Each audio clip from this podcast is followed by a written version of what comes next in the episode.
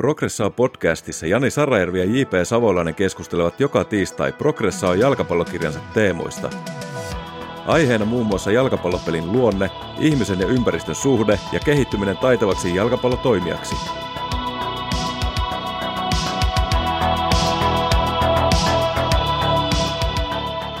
Koulutusinstituutiot, Jyväskylän yliopisto, Lapin ja Haagahelian ammattikorkeakoulut ja niin poispäin. Näistä opinahjoista ei tule jalkapallovalmentajia. Kova väite heti alkuun. Onko mitään pohjaa? No on kova väite. Mehän nyt saadaan kuulla tämän jakson aikana, että onko sillä mitään pohjaa, että nyt meillä pitää sitten odotukset niin täyttää niin sanotusti tässä. Mä oon taipuvainen kyllä sinun kannalle. Me voidaan tässä jakson aikana keskustella, että miksi näin olisi, mutta sitähän voi tietysti vähän ihmetellä, että meillä on Suomessa yksi maailman parhaista koulutusjärjestelmistä, niin miksi meillä ei tulisi sitten näistä liikuntatieteellisestä ja muista tuota liikunnan alan opinahjoista niin hyviä jalkapallovalmentajia sitten?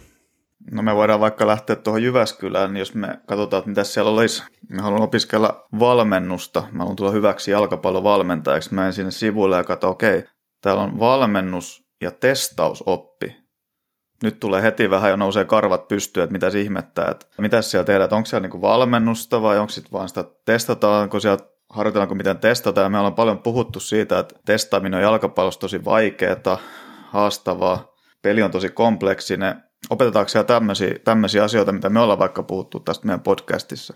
Sanoisin näin, että se haaste suomalaisissa näissä jalkapallo-opin ahjoissa on se sama kuin tuossa viime viikkoisessa tekniikkakisa-asiassa ja tekniikka versus taitojutussa.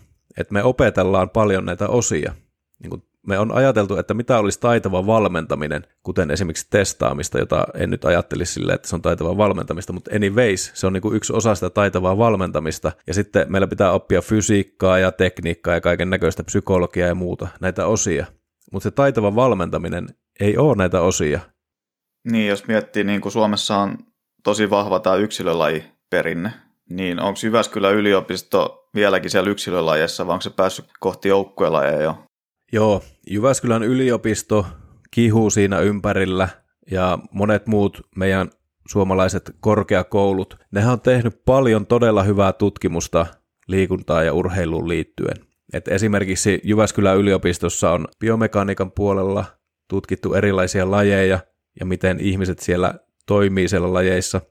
Hermolihasjärjestelmän toimintaa on tutkittu paljon Jyväskylän yliopistossa ja huippututkimusta tulee todella niin kuin monella alalla. Sitten jos miettii jalkapallotutkimusta, niin jalkapalloa siellä ei niin paljon ole tutkittu, eikä muitakaan joukkueurheilulajeja niin paljon.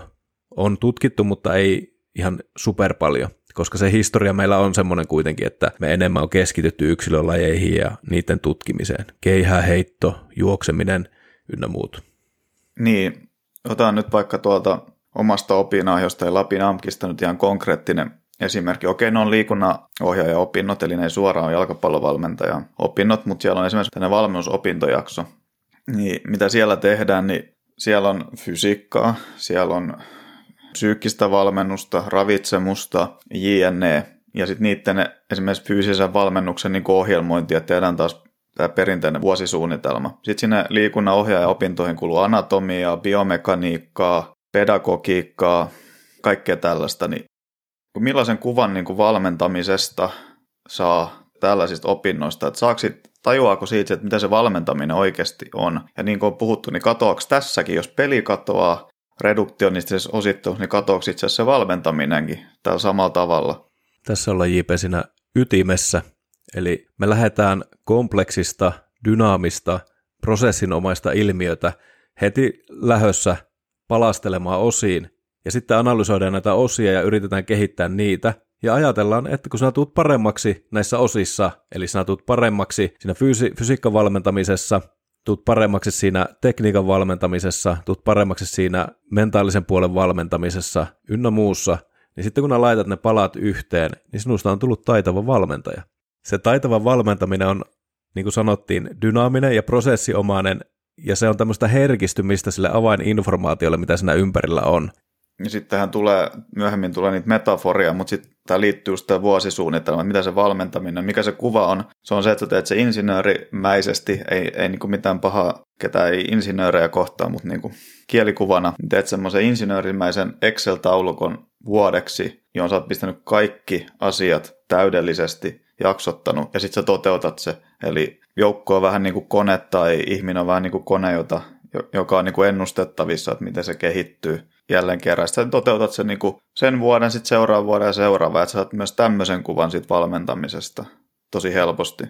Joo, tässä mennään sitten tähän periodisaatioon, jotka vanhemmat periodisaation mallit kanssa sitten tulee tuommoista reduktionistisesta ihmiskäsityksestä tai urheilu, urheilijakäsityksestä, jossa ajatellaan, että se urheilija on niin kuin kone ja pystyt ohjelmoimaan vuoden eteenpäin vaikka tosi tarkasti, että mitä me milläkin viikolla ja minäkin päivänä ja missäkin harjoituksessa tehdään. Mutta se taitava valmentaminen on enempi sitä, että joo, pystytään isoja linjoja ja kannattaakin suunnitella, mutta se on tosi herkkää siinä ajassa kulkemista, ihmisten mukana kulkemista ja koko ajan pitää olla valmis niin muuttamaan niitä suunnitelmia. Se on taitavaa valmentamista ja sitä meillä pitäisi myös sitten opetella. Ja sitten tietenkin myös oletan, että tässä mun opintojaksoissa ja muissa, muissa vuosisuunnitelmateoissa, niin aika usein mikä siellä dominoi. No siellä on se tietenkin se fysiikka, joka on sitten just periodisoitu todella, todella tarkasti jaksoittain.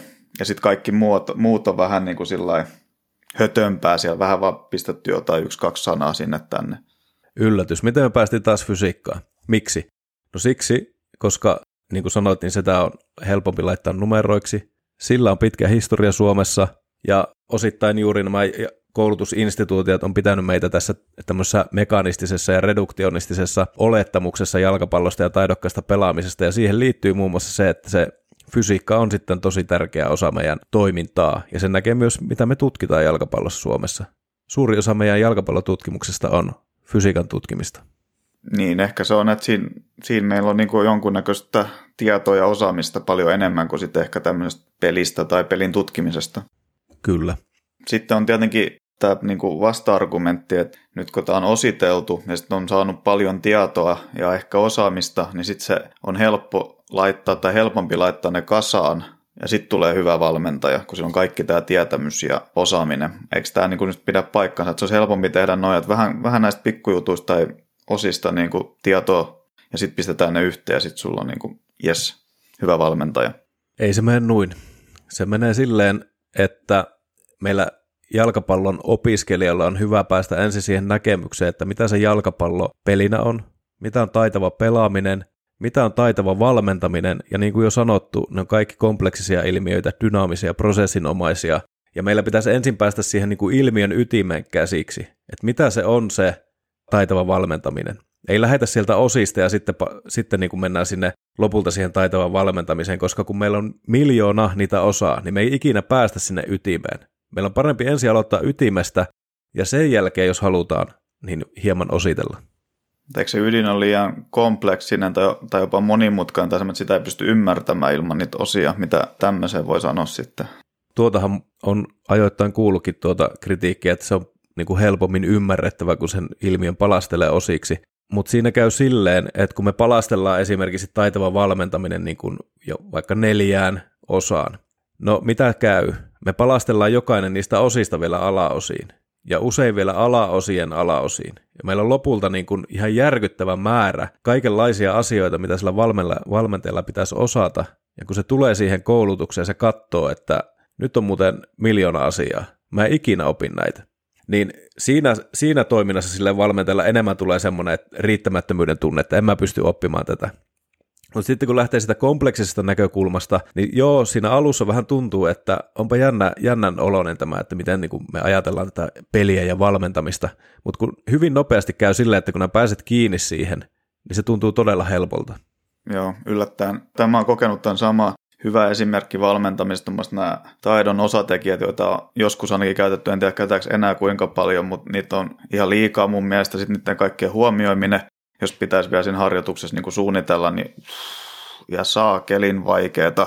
Mä en ole riittävän hyvä valmentaja valmentamaan niin kuin sillä, että mä pystyisin niin kuin ottaa vaikka nämä taidon osatekijät huomioon. Ja sitten sen jälkeen vielä jotkut perustaidot ja sitten vielä lajitaidot ja pelitaidot ja ehkä joku havainnointitaidotkin ja päätöksentekotaidot ja miljoonat muut taidot niin kuin huomioon, huomioon siinä harjoitussuunnittelussa ja toteutuksessa versus, että mä sitten valmentaisin sitä peliä ja sitten yksinkertaistaisin sitä peliä.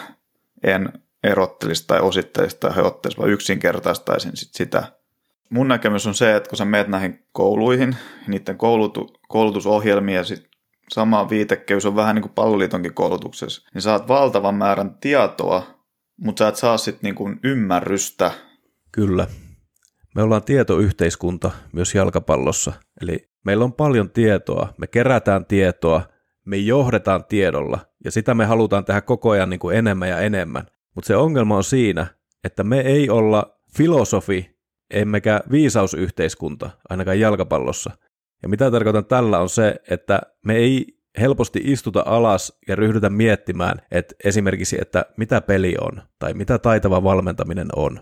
Meillä ei ole pelin teoreetikkoja tai ainakaan heitä ei arvosteta, jos on joskus ollutkin, ei niitä ainakaan kovin paljon ollut. Ja sama koskee vähän sitten historiaa.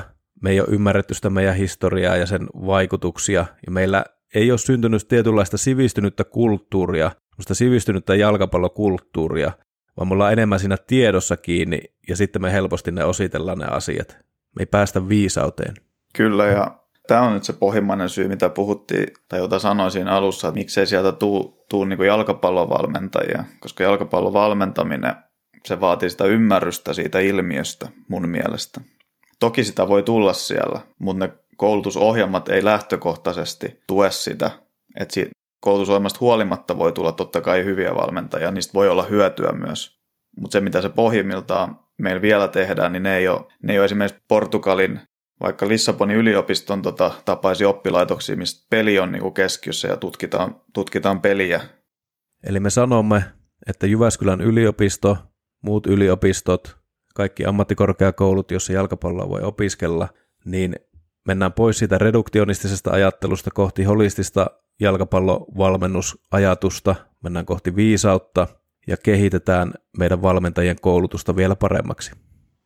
Progressaa kiittää ja kuittaa jälleen kerran ja hyviä kritiikkihetkiä. Ensi viikolla jatketaan.